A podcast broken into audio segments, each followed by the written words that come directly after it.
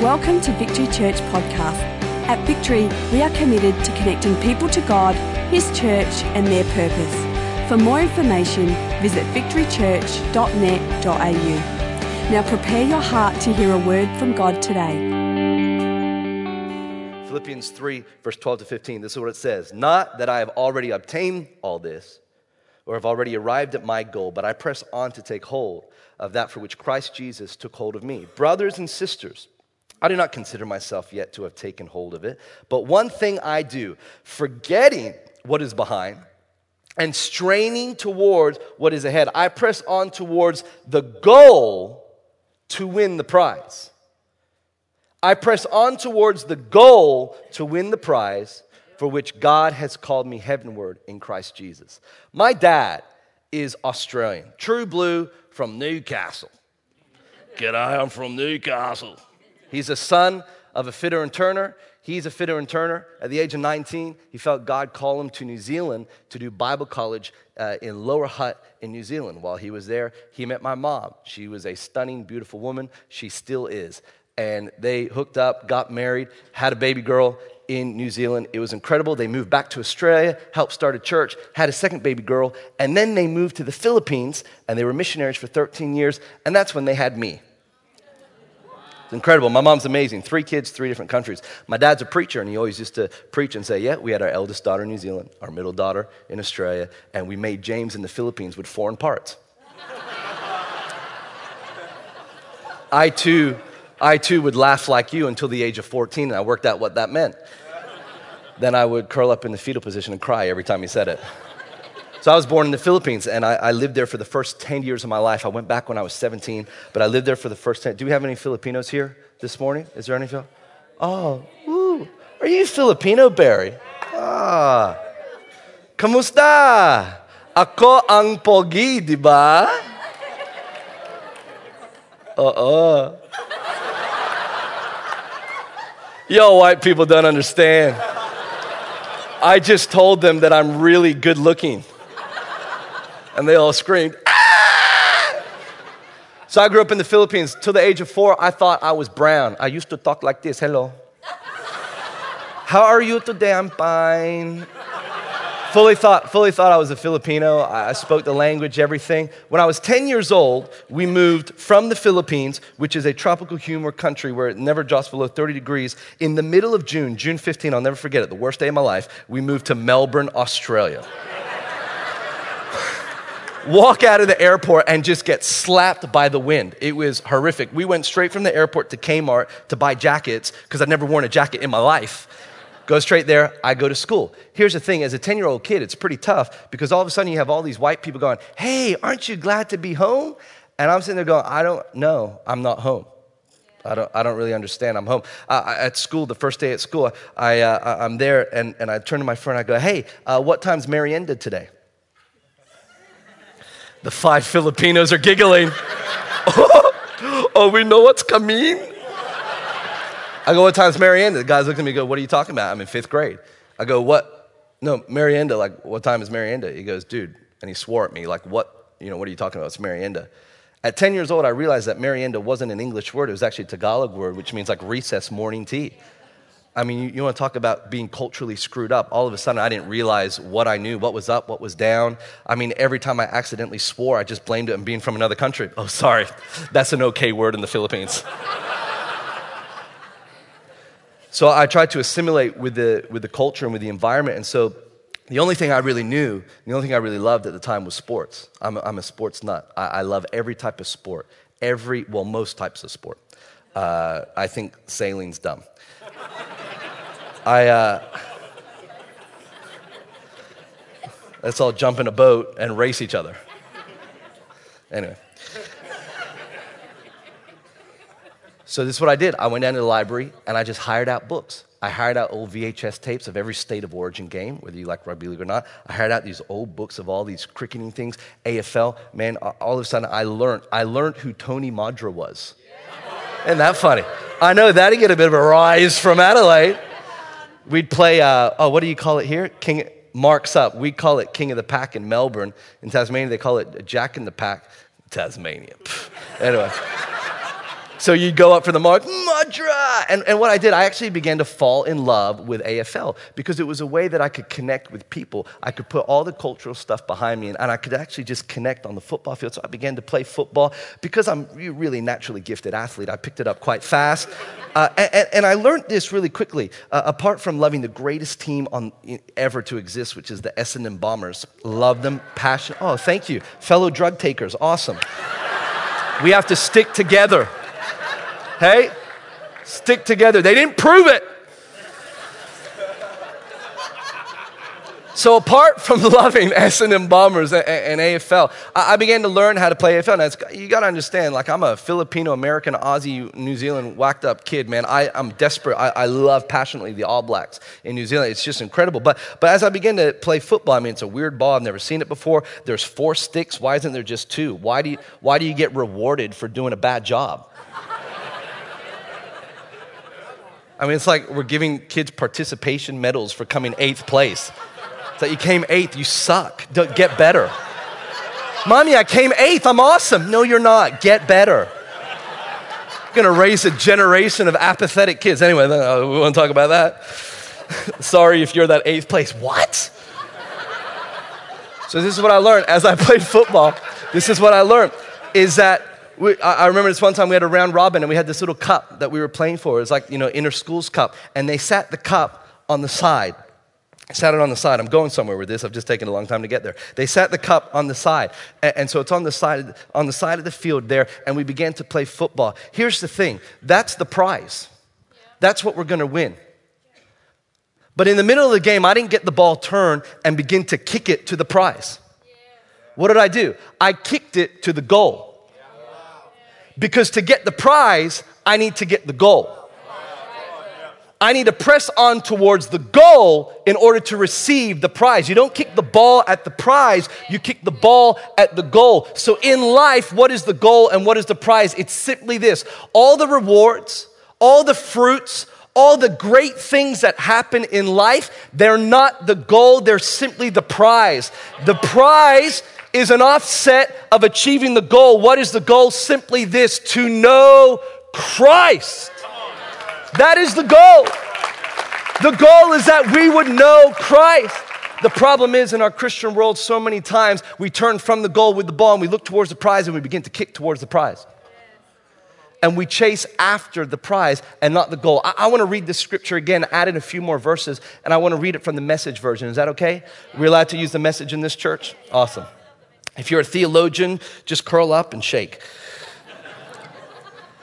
That's what it says uh, from verse 4 in the message version. It says this The very credentials these people are waving around as something special, I am tearing up and throwing out with the trash, along with everything else I used to take credit for. And why? Because of Christ. I could stop there and it'd be good enough, but we'll keep going. Yes, all the things I once thought were so important are gone from my life compared to the high privilege of knowing Christ Jesus as my master firsthand. Everything I once thought I had going for me is insignificant. Dog dung. I've dumped it all into trash so I could embrace Christ and be embraced by Him. I didn't want some petty, inferior brand of righteousness that keeps coming from a list of rules when I could get the robust kind that comes from trusting Christ, God's righteousness. I gave up all that inferior stuff so I could know Christ personally, experience His resurrection power, be a partner in His suffering, and go all the way with Him to death itself. If there was any way to get in on the resurrection from the dead, I wanted wanted to do it. I'm not saying I have this all together. Anyone else? Anyone else doesn't have it together today? Come on, lift your hand quickly. Lift, show me. You know why I'm doing that? Because there's some people that have walked in here for the first time thinking they've walked into a room full of perfect people, but really, they've walked into a room full of screwed up people. We're just all on a journey. We've got Jesus to do it with. So if this is your first time, welcome. We're all messed up. Some more than others.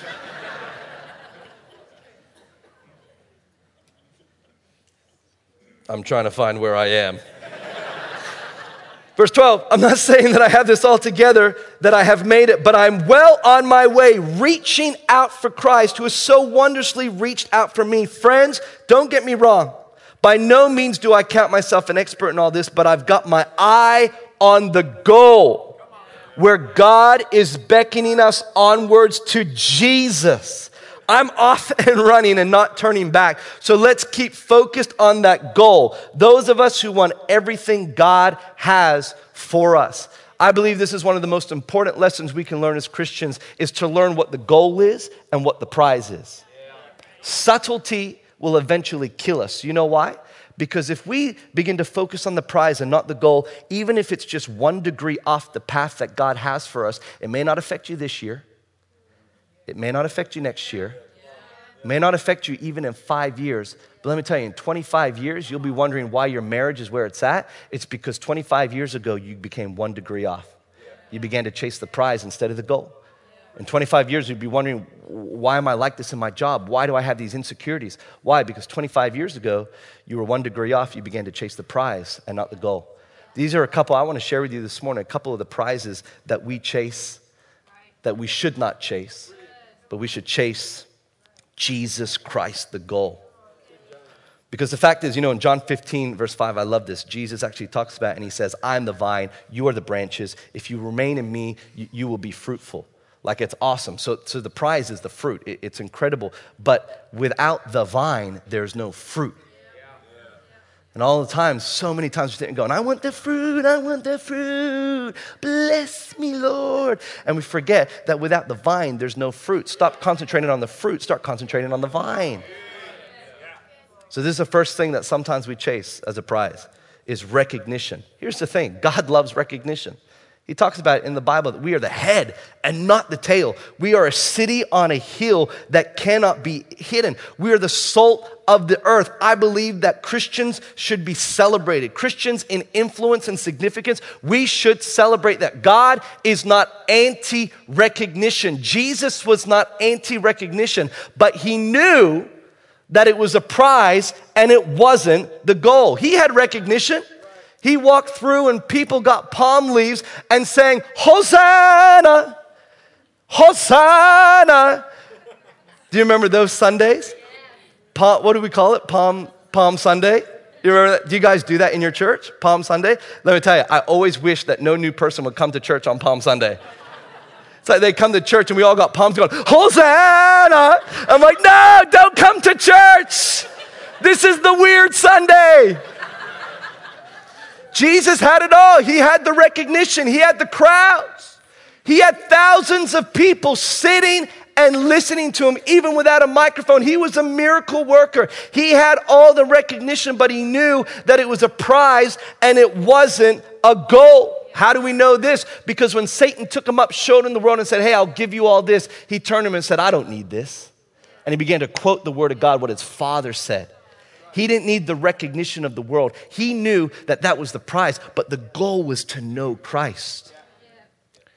There's some people here today that you'll, you'll get recognized in the world, and there's other people that you won't get recognized in the world. It doesn't matter what journey you're on. What matters is this are you straining towards Jesus? Are you pushing towards Jesus? If your recognition comes because you're straining and, and striving to get towards the recognition, I promise you it will only last a little while. When you win a premiership, when an AFL club wins a premiership, people celebrate like it's the, the world's about to end. Yes. You know, just think back to 1997, Andrew McLeod. Gee, I'm doing all right today, aren't I? Jeff Black, the glory days. Exactly. You win the premiership. Let's go to 98, the second one that you won. Was it 98? Yeah, 98. The second one you won. Yeah the premiership. Oh, we're the greatest team alive. Andrew McLeod, I love you. Have my babies. Like everyone's doing crazy, just doing stuff. Guess what happened? The very first bounce of the next year, everyone forgot that Adelaide won the premiership. Recognition is so fleeting. But striving towards Christ. That's the goal. Not the recognition. The recognition will come and it will go, but if your security is in striving towards Christ, that will stay with you forever. Don't chase the fruit. The fruit will come. Chase the vine. Water the vine. Don't water the fruit, water the vine. The second one is this it is, if my iPad would work, it's results. Sometimes we chase recognition, other times we, we chase results. I mean, God is all about results. He's not anti results. Talks about fruitfulness all the time. Jesus demanded it. I mean, the parable of the talents. Have you actually read through the parable of the talents? It's an incredible parable in which a, a man is given one, two, five. The master comes back. What have you done with it? The fives double it, the twos double it, and the one. The guy with the one, he didn't even lose it. He looked after what he got. And the master called him a wicked and lazy servant. I mean, God is all about results. Jesus produced results, He produced miracles, He produced salvations. Man, if, if we tried to write all the things that Jesus did in the three years that He's on this planet, we wouldn't have books enough to be able to write down all the things He did. Jesus had results, but he knew that results weren't the prize. Goal, he knew that it was the prize. How do I know this? Because Jesus got up and in the midst of his highest ministry, in the midst of him having results, he preached the Dracula message Come, eat my flesh, drink my blood. I mean, you want to empty out a church? Tell everyone to come and nibble on yourself. If he was concerned with results, he never would have preached that message because what happened? His congregation fled. They left. They got out of there. But he wasn't concerned with results because he knew it was the prize. He was concerned with doing his father's will. He knew that he had to press on towards what the father had for him. If he was concerned with results, he never would have gone into the temple and went all crazy Indiana Jones on everyone. Ah, get out of my father's house. Whoosh. I love angry Jesus. Angry Jesus gives me an excuse to be angry. No, it doesn't. That's bad teaching. But if he was concerned with results, I mean, sometimes we're just happy to get people into church. He's getting people out of church. I remember this one time I was preaching, and, and it was uh, of, I started preaching around in different churches, and I, and I was beginning to, to preach around. I Went and preached for my buddy of mine on the Sunshine Coast. Had a, had a great youth ministry up there. It was awesome. And, and I preached a sermon which is like, a, you, you know, like if, you ha- if you're a preacher and you have like a guaranteed, you know, this is, this is going to get him. This is going to be a great sermon. You know, like in your life, you know, you're good at something, something, and this sermon's awesome. So I preach it, I give it everything I have. And, uh, and this was like a, a, a, special evangelistic night. Everyone's invited their friends. It's all awesome. You know, my buddy's like, James, you know, we're believing for 20, 25 people to respond to Jesus. I'm like, I'm like, in in, outwardly, I'm like, yeah, awesome, man. We're going to do it. Inwardly, I'm like, 25. Double it. anyway, so I get up, preach, get to the end, and uh, and I did actually what I'm going to do in just a few moments' time, so don't get cynical about me. But I, uh, but I said, hey, everyone, close your eyes. And I began to just talk about Jesus and what he had done and, and how he had died on the cross for our sin, all that stuff that has separated us from God. I said, who here tonight wants to give their heart to Jesus? On the count of three, I want you to raise your hands. One, two, three. And in that moment, it was almost like this real, like, I just, my shoulders went back, my chest went out. I'm like, yeah, we about to drop this. And I said, Lift your hands, one, two, three. And I was overwhelmed as I looked out to the crowd as two people lifted their hands. and I was heartbroken.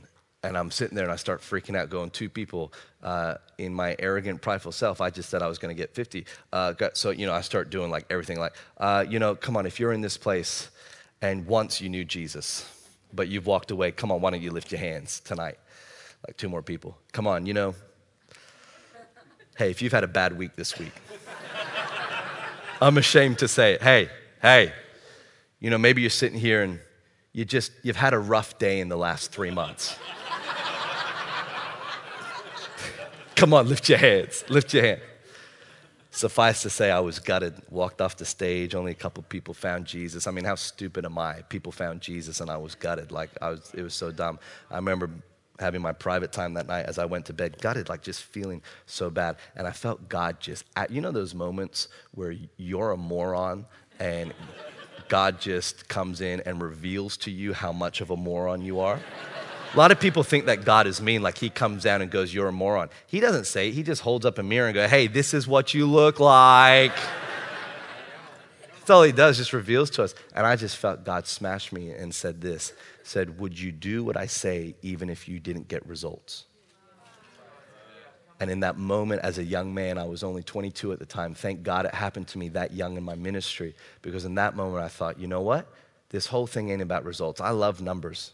I love, I love, no, I love that we count. Why? Because there's a whole lot of numbers going to hell outside of this church. So don't get me wrong, I'm all about numbers. I, I like it. But, but the fact is this I'm not driven by numbers. That's the prize. The goal is to know Christ and to do my Father's will. That's the goal.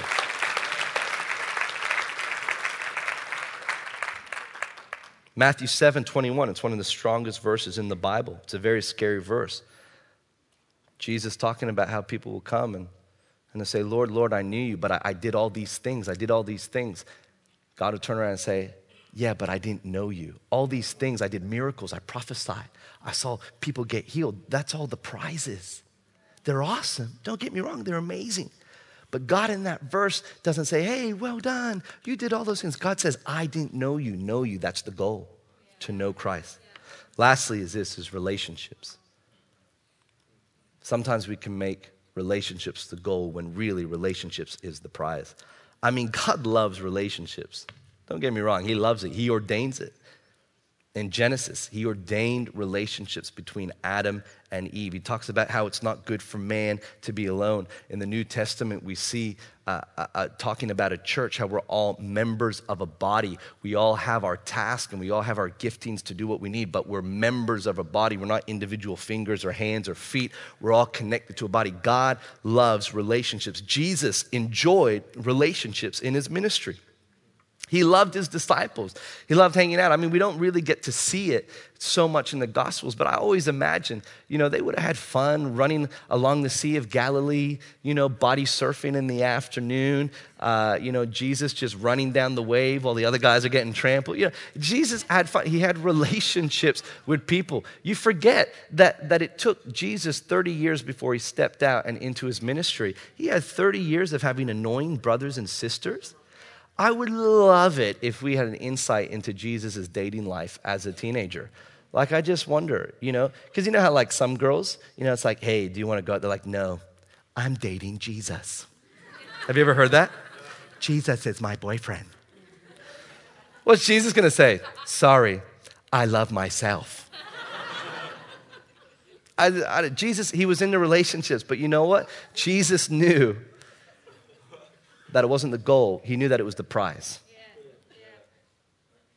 Jesus knew it wasn't the goal, he knew it was the prize. I mean, again, the Dracula message, he knew it. He lost friends over that thing, no doubt. His mother came to him one time and he's in the middle of him preaching, he said, My mother, my sister, I do not know them. I mean, his mom.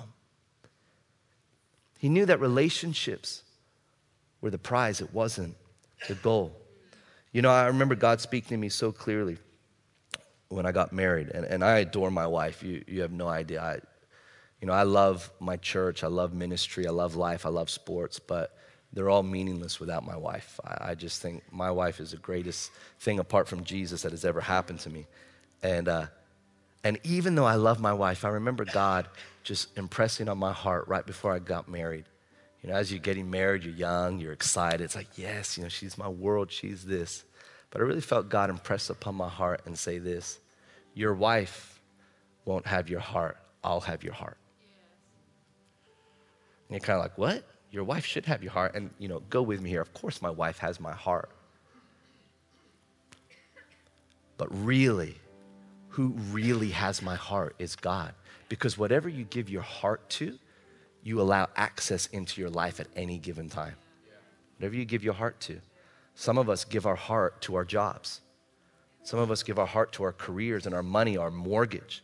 Some of us give our hearts and our relationships to people that we shouldn't be giving them to. Even though I love my wife, I don't want her to have my heart that way. I want God to have my heart. I adore my wife, but God is more important to me than my wife. I adore my children, my child, and my future children, my two boys that we will prophetically have in the future, that will be incredibly gifted sportsmen in Jesus' name. I love them, but guess what? They don't have my heart. God has my heart. I'll do anything for them. I'll take a bullet for them. I wish that I could get a hip replacement that was titanium so I could take a bullet in my titanium hip. I wish I could do that. I, am going to love my boys, hopefully in Jesus' name, let it come. I'm going to love them. But guess what? They don't have my heart. God has my heart. He has my heart. Jesus, why does God have my heart? This is what you got to understand. Why does God have my heart? Because simply what He did through His Son, Jesus. It's maybe your first time you've ever been to church. I just got to share with you what Jesus did for me. Because whether you realize it or not, he did it for you as well. I was 17 years old. I'd grown up in church my whole life. I, I had, uh, you know, I did the church thing. I was there, but I, I was not a Christian. I knew it all. I'd seen the miracles. I never denied that Christ was real or that God was real, but I just want nothing to do with that. I'm 17 years old. My parents sent me back to the Philippines for a year by myself and it was amazing. I partied up a year away from your parents as a 17 year old. It's like the greatest gift that they could ever give you. It was incredible. About four months into being there, I'm playing basketball with all my buddies one night, and, and one of my great friends, he was a Canadian guy called Steve Enns, hilarious. We're all playing ball. He falls on the ground, begins to shake a little bit. The short or long is this he has a gigantic heart attack as a 17 year old boy and dies on the basketball court in front of me and 20 of my best friends. Nuts. Just no, I'm saying it fast, but it, it, was nuts. First time I'd ever experienced death that close. I remember later on that night, I walked down and I was sitting behind our school gym. Uh, there's about 200 dorm students that had come up. It was just hectic. It, it was a wild night. And I went and I sat by myself and I was still in shock, still trying to deal with what had happened. And I sat on this seat. It was amazing because I got to take my wife and my, my baby girl there at the beginning of this year. It's the most significant seat that I've ever sat in. And I sat there overlooking the city of Manila. Little did I know 14 years later, I'd be moving back. But I'm sitting there and I'm overlooking Manila and I'm weeping and I'm crying. And in my head, I go, God, if I had died tonight, where would I have gone? And I just blurted out, hell. And it scared me. I always thought I'll just take care of it when I'm older. I'll just do it when I'm older. Uh, you know, I've got time. I'll just muck around. I'll take it seriously when I'm older. But in that moment, I had a brush with eternity. And I realized maybe I don't have that time. And then all of a sudden, in the next few months, I began to learn more about Jesus. And the thing is, when you grow up in church, you kind of learn about Jesus, but a lot of times you don't learn about Jesus. So I knew what Jesus had done. Yeah, he died on the cross. Yeah, he came to forgive our sins. But what does that mean? No, I began to have a revelation in my heart going, hold on. So this sin that I have done, you know, Romans chapter 3, 23, it says this, for we've all sinned and fall short of the glory of God. I love that verse. Isn't it a great verse? You're like, what? That's kind of depressing. You know why I love that verse? Because it means the person next to you is as much of a rat bag as what you are. Look at him. Look at him. Some of you are like, I know, I've been telling everyone. I love it. We're all on this journey. We've all sinned. We've all missed the mark. We've all done things either knowingly or unknowingly that has separated us from God. And what does that deserve? Well, a couple chapters later in Romans 6, it says, For the wages of sin is death. Oh, this message is getting better. Not only are we all losers, now we all deserve death. But it doesn't stop there. It says, But the free gift of Jesus Christ is eternal life. Oh, thank God for the second bit of that verse, which essentially means this that we all we all deserve death. We all deserve a life separated from God. But because of what Jesus did when he died on the cross, and not only did he die on the cross, but he defeated the grave three days later, he rose again. So that all we have to do is what it says in Romans 10, which is confess with our mouth, believe in our heart that Jesus is Lord, and the greatest words in the Bible, and we will be saved. That's all we have to do.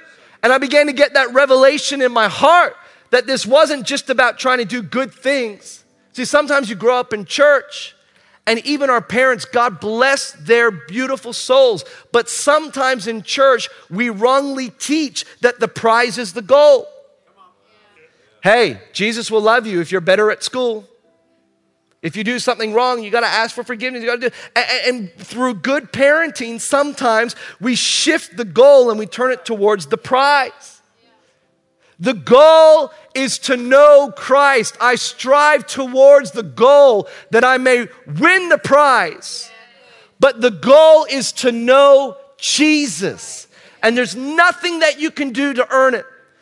There's no way that you can buy it.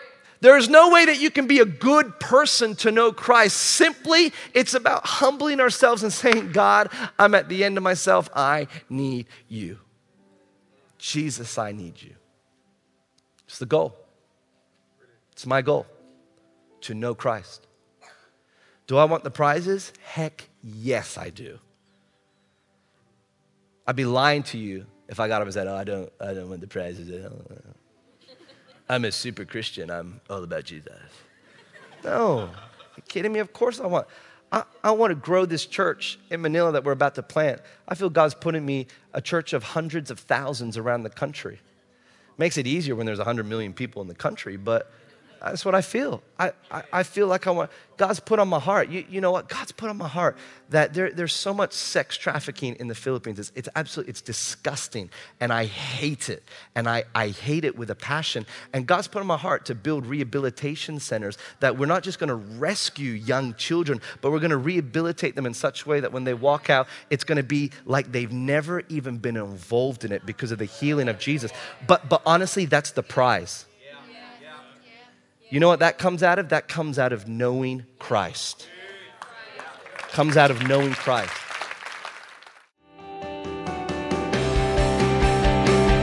Thank you for taking the time to listen. If you have any questions, please email us at admin at victorychurch.net.au